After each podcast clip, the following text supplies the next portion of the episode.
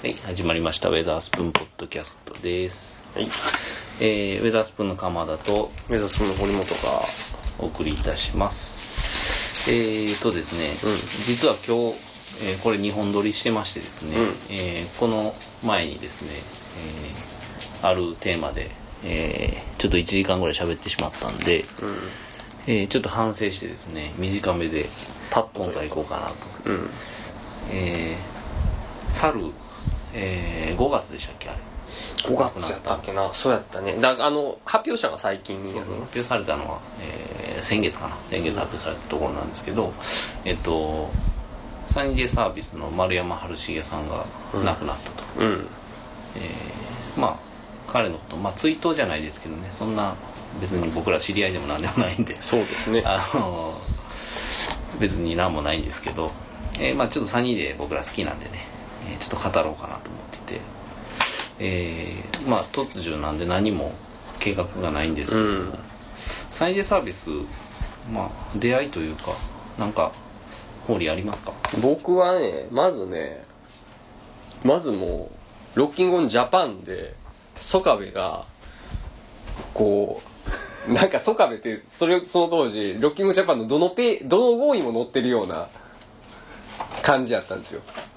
どう載ってるかっていうと、なんか管巻いてるとか、あの、音楽発表しなくてもなんか載ってるみたいな。それいつ頃ですか97年ぐらいかな。アルバムで言ったらえっとね24、時やな97い年や、違う、それ98年。お前サニーデイサービスの前ぐらい。だから、愛と笑いの夜あが、とあとらへんうん。愛と笑いの夜の後らへん。うんうんまあ、サニーデイサービスは、えっ、と、まあ別にみんな、あの、知ってると思うんですけど、 えー若者たちっていうアルバムでね、あの、ポストハッピーエンド、いわゆるニューロックっていうふうな、そういうところの、えーポスト世代としてこう、出てきた。まあもともと渋谷駅やってんそう元々ねインディーズ時代はそうなんですよあの思いっきりフリッパーズのフォロワーっぽいあの、うん。星空のドライブ、うん。あ EP アフター、アフ、え、えー原宿、原、渋谷系、渋谷系デのス、あ渋谷うんアフター渋谷アフター渋谷系。みたいなうん形で、まあそれをまあ払拭するべく、うんえーちょっとフォークっぽい方に寄っていったっていうまあまあでもすごいよね曽我部圭一が好きだったデビューして、うん渋谷系みたいなシングル出して、そうファーストアルバムが、でももう全然違うっていうもういきなりフォークみたいな感じでまあ、それ、まあ、残ってるけどね、若者たちとかがね、結構こう、え、また残ってはいるけどね。でも、それでも全然違うよね。で違うっていうのはあの、ー曲の、まあ、打ち込みは若者たちって。まあ、でもうちの時じゃないか。ちょっとこまあまあそうやねうんあのフォークって言ってもその泥臭い感じっていうよりもちょっとクールな感じの、でまあそこから東京っていうのを次出して僕覚えてるのがあの当時めっちゃラジオで、う、うん。その東京が出た時にラジオよく聞いてたんですけど、うんそうやねあのその時好きやったね洋楽とかもオアシスの影響でちょっと聞き始めてたんですけどすごい CM で HMV のうん。セールの CM の後ろでアジサイが流れてて、ほうほうほうほそれすごい曲やなと思っててすごいうんうんすごい聞いうんうん聞いたことない曲やなと思ってでまあその時別にあのサニーレサービス買ったりとかしてないですけどでもレコードやそれあ CD が行ったら HMV それこそ行ったらこう展開ガーンってされててレコードもその当時東京で出てたんで置いてあったりとかでなんかえらい古臭い感じのう。うん。 バンドやな東と京やったんや。何年 ?95 年ぐらい95年ね東京、うん。確かそうか。愛と笑いの夜が96年。 96年か東京96年って書いてるねこの頃ね、結構ね、サインではねあの、すごいリリース感覚狭かったんよね。なんかそれはソカベがインタビューで言ってたけどなんかミディの社社長かなんかまあミディのそのレコード会社の人に1ヶ月以上リリース空いたら、お前らなんかすぐ忘れられるっていうのをすごい脅されてて、めっちゃまめにシングル出したりとかしまくっててだからあのほらこれ97年1月やねん。そうそうそうこれだって東京で96年2月やからねで、これ、一きゅう年空いてないこれ97年の10月やねん。サニーデイサービスそう。ポンポンポンと。そうそう出しててすごいで、なここで1年空いたんちゃうかな。これ98年の10月ちゃうであか。のシングルここあ、で7月やわこ。こで会いましょうとか恋人の部屋とかも間挟まったりするあ、そうやね。ここで会いましょうってシングルか。普通シングルシングあルれシングルなんや、中の B 面じゃないんやあ B 面シングルでだからまあそれはアルバム入ってないとかやでまあとにかくリリースラッシュですごいまあサイエンスハービスっていうのはすごいバンドやなと、なんかほっとけないバンドやなみたいな感じになるよねやっぱねそうそうあのそうだからロッキンもジャパンだから迷子出てたんよだから出てたそうそうない迷子出ててなんかのコーナーでも出てるしなそのシングルリリースしたらちょっとインタビュー出るしみたいなで感じやってあれ誰誰が言ってたんだっけあのあれ何ロジャパンのなんかコーナーの中でえっ、と夕日あだからホフディランかホフディラあンあの人生相談じゃないわあ人生相談だやから、うホんフディランの2人がなんかコーナー持っててそうそうで曽我曽我部圭一はブサイクやのにソカソカバーやみたいな そんなん言ってたっけソカバーって言ってモテてるみたいなこと言うそうもうそういうそういういじりをされてたよ あなるほどめちゃもう一個覚えたのはそのえっとねとりあえずスペシャかなんかで、うんレギュラーを持ってたんです週1回うんうんうんうでん生放送の夕方、多分いろんなバンドが出たと思う思うんですけどサニーデーがソカベがサニーデー3人で出てて、うんめっちゃ適当にやってたのとか覚えてるわなんかもうまあ スペシャルやからなそうそうそそううそれは多分24時ぐらいの頃でまあでもこのまあその音で覚えてるのが俺が一番こう実は一番初めて聞いたのサニーデーサービスなんやけど俺はそうなんやガツッとまともに聞いたんがこう「ベイビーブルー」でバッて始まんねんけどなんかほほぼ完璧みたいな感じの印象があってさうんうん完璧じゃないねんいやむしろ完璧じゃないねん何やねんいやなんかこう言うたら音とかもうんチューニングとかもっとガチッと合わせれるような感じの印象もあんのよあーあーそういうことねでもそのブレが完璧っていうかそういう曲やったのよねこの「ベイビー・ウルが」だと今亡くなったこのさドラムのところの音のこうおかずにしてもさなんかすげえダサいねんけどベースのこのフレーズとパパッとこう合ってくるというか余計なことしながらもこう波長が合ってるんかなだからバンドとしてすごいこう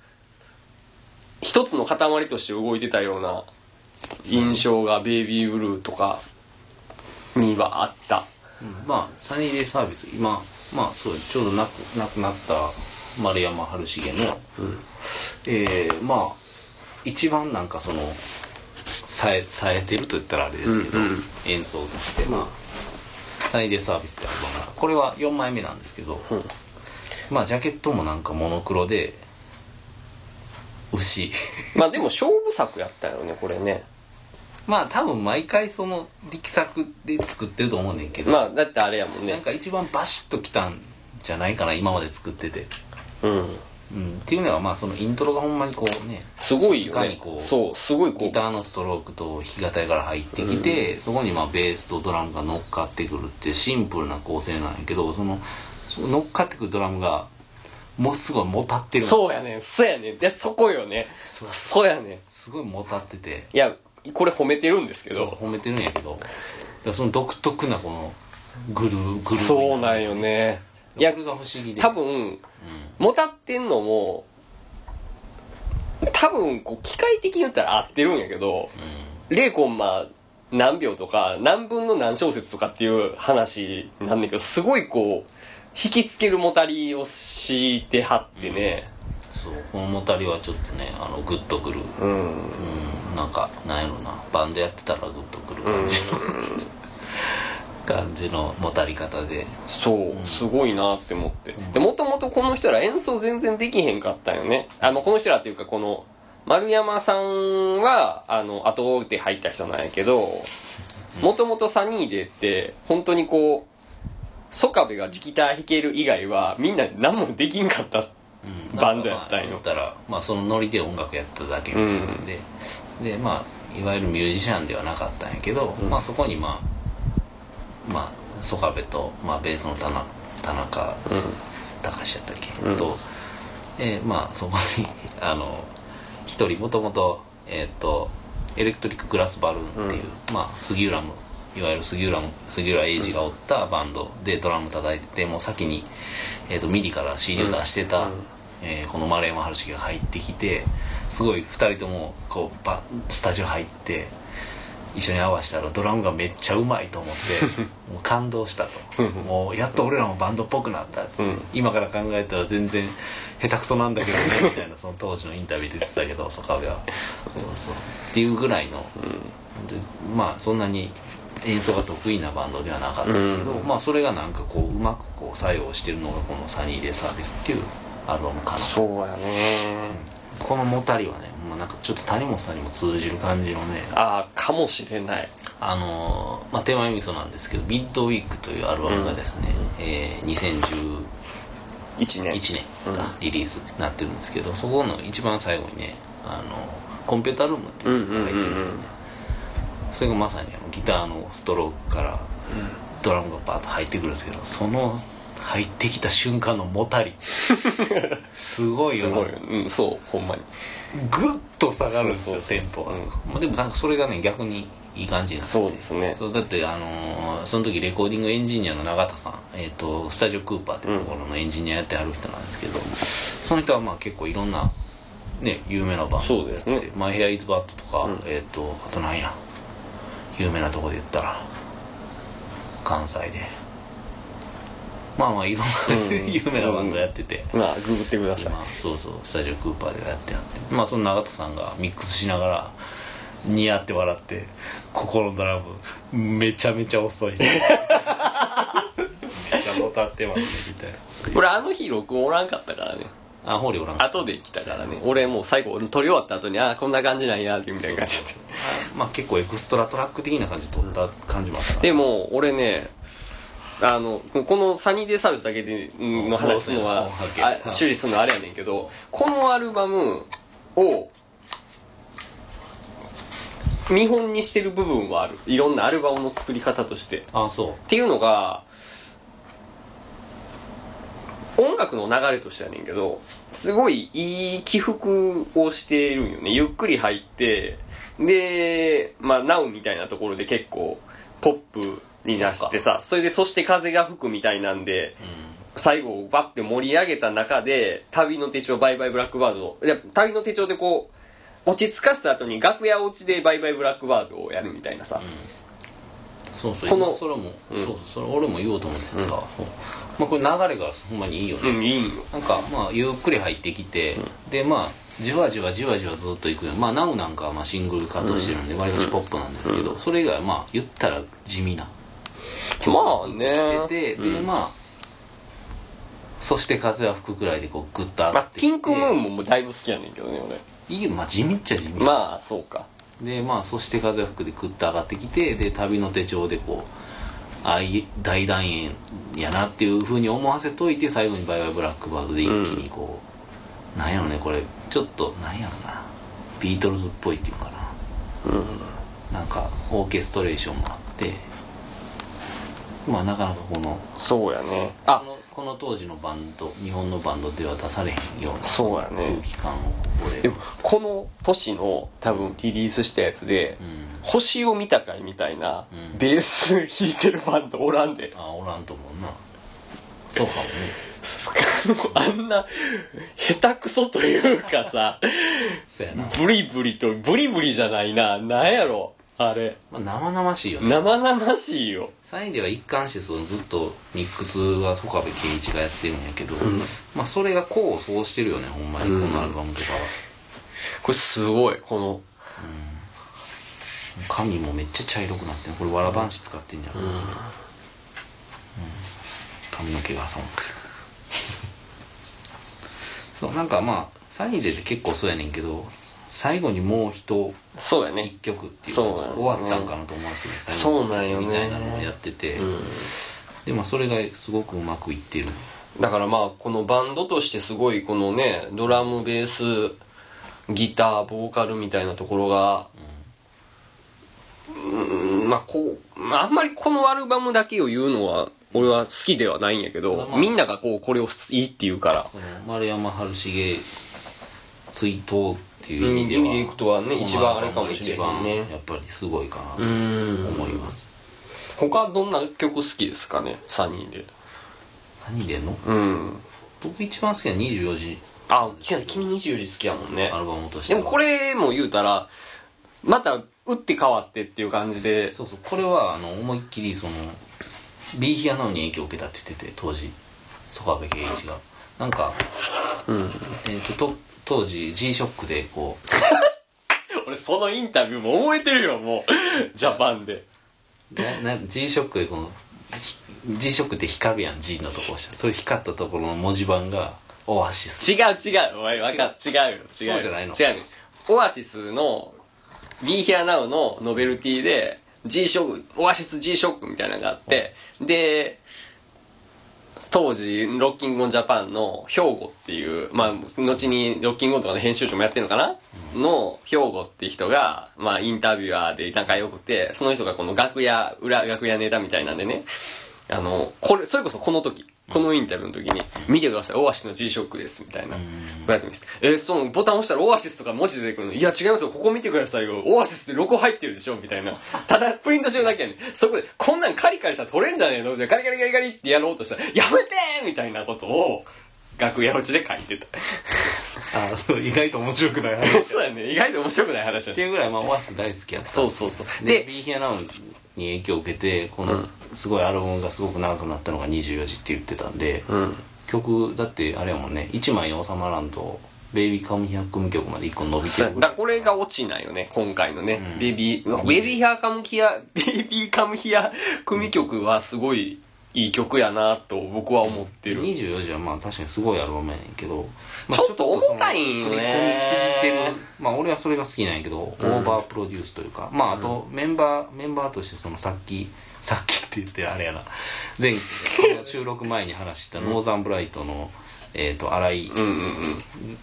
新井さんが入ってたりとか、んまあわりかしこうがっつりこうスタジオでみんなで作ってるって感じやなどっちかというとうんあのそーうそうまあ、長いのもあるしあと音自体が前の雰囲気とは全く打って変わって前はそれこそハッピーエンド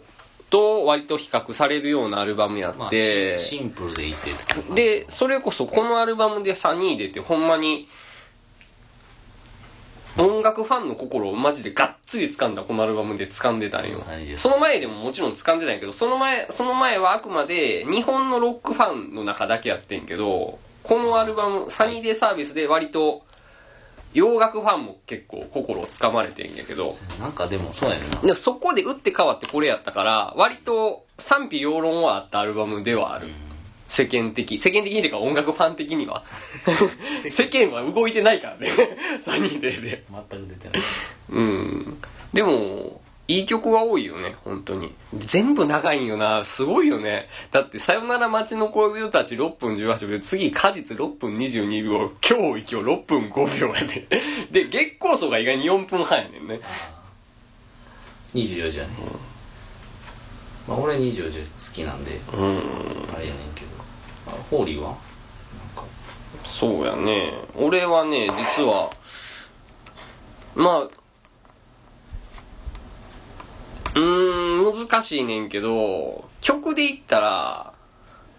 曲で言ったらやっぱ一番口ずさむんはあれやな「晴れた日の朝には」っていうところがやっぱこううんごめん今ピッチず れた歌うとは思ってなかったね まあはい、うん、やっぱこの曲が恋恋に落ちたうんうんでも東京が好きっていうわけじゃないよね別に東京って別にアルバム的にそんなに完成度がうん高いとあんまり思えへんけど、まああのアジサイはすごいやっぱりさっきもちょっと言ったけど好きで、まあなんでなんかこのアジサイってでもシングルカット別にされてなくてうんで、まあ、なんでかっていうと当時曽我部圭一一人で作ったらしくてうんうんうんアジサイは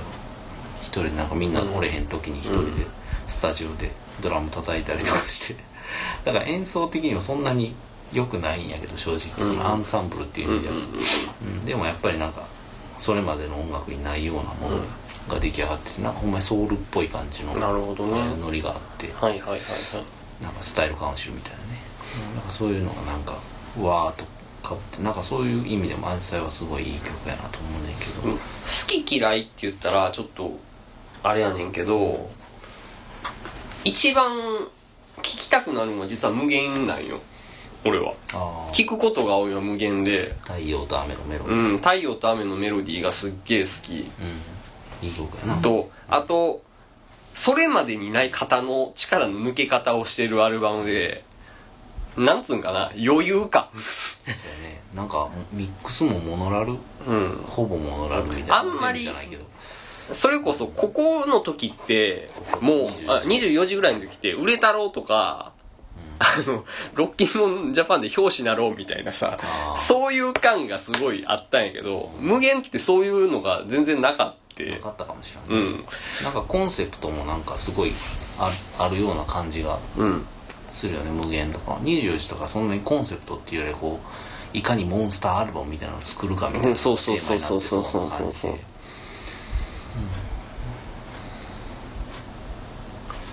うんまあとまああれやかなその無限で言ったらほんとすごい全てがシンプルで逆にこのサニーデイサービスは演奏のおかず的な面とかで言ったらすごい凝って作られてて、あセルフタイトルの3人3うん人、それ全セニセルフタイムのサニーデイサービスは、アレンジのこの楽器のこのあれね演奏みたいなところでいくとそれに反して無限はすごいシンプルやけれども音色か取り方かなにすごいこ凝ってたりするのかな、まあ、かなりすっきり聞こえる聴きやすいアルバムで当時ソカベも今思い出したけど初めて名作を作らんとこうと思って作ったみたいな無限うんって言ってたかな確かになんかあのスローライダーが先行シングルでそうそうそうそう結そう構衝撃的やったねあれ衝撃的やったラジオとかうん流れてきて、うんでもスローライダーではないアルバムやったよそねうそう出てきたらアルバム自体はそスローライダーではなかったけどでもまあ、あの曲とかほんまに衝撃やった衝撃的やったうんやっぱ24時聴いてたしそれまでうんでわりかしまた間髪入れずにスローライダーが発売されてたとあ思う持ってんねやスローラ イダこれは99年あ99年8月あちょっと空いてんねーちょっと空いてたかもね98年7月やもんねうん1年弱空いてるそうそうスローライダーねカップリング土曜日と日曜日やからいい曲やなこれもうんまあでまあそのままラブアルバムに突入していって、んまあ、解散するんですけど、まあ、ラブアルバムの時はもう丸山春重は、えーほぼスタジオに来ずみたいなあもうその時にはあもうあれなんですよね丸山さんは言ったらお酒の問題を抱えてたって僕俺初めて知ってんけど、うん俺も知らんかったけど、まあいろいろあったんやろね、まあ、別にそんな、あ来てなかったんやあの時っスて、タジアムはなんか来なかったからもう一人のパーカッションの人名前忘れたなアルバムそこあるけど、まあそのその人が叩いてるっていうなんかもうその時その時点でもうサニーデイサービスがインタビューで呼んだんがいやもうサニーデイサービスっていうのは、まあ、一応3人としてメンバーいるけどみゲストもみんな含めてサニーデイサービスみたいなんなか大きな塊になってそれこそファミリースあのトーンみたいになってるっていうそうそうあの歌詞カードの裏にみみんなの写真載ってるけど多分ああいうノリやったんやろうなとは思うよねそうほんで俺、えっと、ホーリーは行ってないけど、えっと初初え初回のサマソニのうん初日の方にうんうんうん出てたんで、はいはいそうそうそうでそれをトランと見に行ったのかなうんすごいゆるい感じのライブやって、うんまあその時あの丸山春重も叩いてたけどねうん印象すごはあるいすごいいいライブやったねで最後にあのー最後最後の曲ですって演奏しようと思ったらキーボードが壊れててキーボードのアナログな機材使ってたから壊れてて暑 さでだからもうしょうがないからあのコーヒーと恋愛やりますとおおすげえ弾き語りでコーヒーとねやって終わりみたいな結構なんか逆にスペシャルな多分す多分サマーソルジャーをやろうと思ってたと思うんだけど、それも見てえな うん、あれとかやっぱりがっつりキーボードいる から多分そうやったと思うあーサマーソルジャーもでもそれでもいいね OK なぐらいのなんかすごい雰囲気が良言っくててたよねなんかみん気になったりね海岸行きとか、うんえーなんかいいやいなんかアルバムのいい曲いっぱい型のシルバ抜ーけスタたーとかおうおうええとこ取りなうんライブやったよねいい感じのもいっぱいやってていやこれだってさサマーソニックのあの激アツもうすごいやんあの蒸す感 じあれでサマーソルジャーやられたらグッと掴まれるよねでその後会場でソカベと丸山春重を見つけてうんでちょっとラッチとちょっと行こうやっつってラッチがわーって行って丸山春重の手をポンって叩いたけどなんかふわーってなって結局喋れずみたいななんかそんなんかったよあふ触れたみたい面白いななドラマに触れたみ たいなドラのがそれでラッチあれやもんなそうあの一時期ソカベのマネを得得したしなそうそう最終的に最終的には JB 出てくる JB 出てくるもんねっていうモノマネサをマーソニックやばいよね最終的には JP 出てくるもんねあのっていうのをずっとやってた伊藤清則のものとあんま変わらないって いう小説のままと一緒そうやってたやってたうんまあすごい良かったそうですねまあその後フューチャーキッスが出て解散かなうんだからまああのメンツ最後のメンツでライブやってるのは見れたんやけど、まあ、また今再結成してやってるんやけど、まあ、その時もドラムは違う人やったってこと再結成の時も再結成は戻ってきてるよ3人でやってあやってるって、やっててでもまた今最近またアルバム出してんだけど出してるよねそこではあんまり参加してなかったんかなちょっと最近はごめん全然チェックしてへんねんけど、あうんそうやねそうそうでまあでこの突然の訃報っていうのはちょっとびっくりしたけどそうやねまあちょっとそういうのでいろいろ聞き返してて、まあ、サニーレサービスってこのセルフタイトルのこのアルバムが一番彼のうんベストプレイっていうかなうんやったかなと丸山春重氏のそうやねだからうまい人やったよね多分めっちゃ不思議なアルバムでさサニーレって結構、まあ他のアルバムって、まあ、例えばファーストやったら、ん若者たちって曲が、うんうんなんかドーンとあったりとあか、ったねまあ、東京やったら「アジサイがあったり「恋に落ち落ちたら」があったりとか、青春競争曲も入ってるし「うん愛と笑いの夜」は「サマーソルジャー」がドーンって入ってるしさ「うんうん白い恋人」もまあ入ってるかなもうこのサニーレサービスってアルバム「NOW」だけやねんなそれだけってのあーまあはそうなんてやろあのまあまあせなんていうのそのシングルわかるいやわかるそうやねサニーそうやねサニ一番だからその歴史の中でじ地味なの24時とかもちゃんとさ「さよなら街の恋人たち」とかさなんか「シルバースター」とかさなんか入ってるやん「今日を生きよう」とかさこれも地味やろいやそうやねでも無限とか一番評価が高いアルバムやのに 代表曲が全然入ってないん入っだていうだからその不思議な感じナウもだって実は地味やもんな地味やなあれこれタイアップやったけどね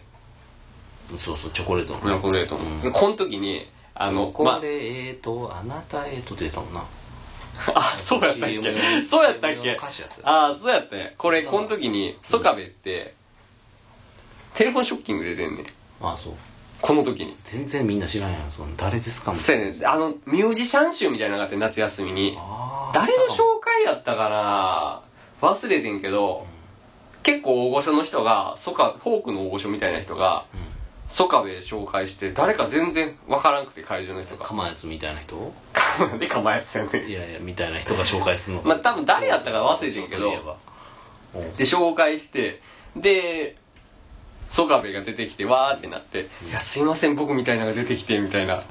感じでいやでタモリ結構フォローすんねやんって、あれめちゃくちゃいい曲書くんだよみたいな、うんあれかなさあれ一番上だなあのあれチョコレートの曲かなみたいな感じのそうそうそう はいみたいな、うん言ってたんを今思い出した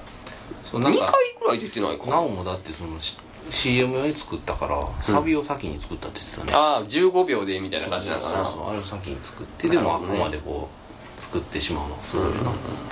そうやねそうやななんでまあサニーデーサービスはまあ多分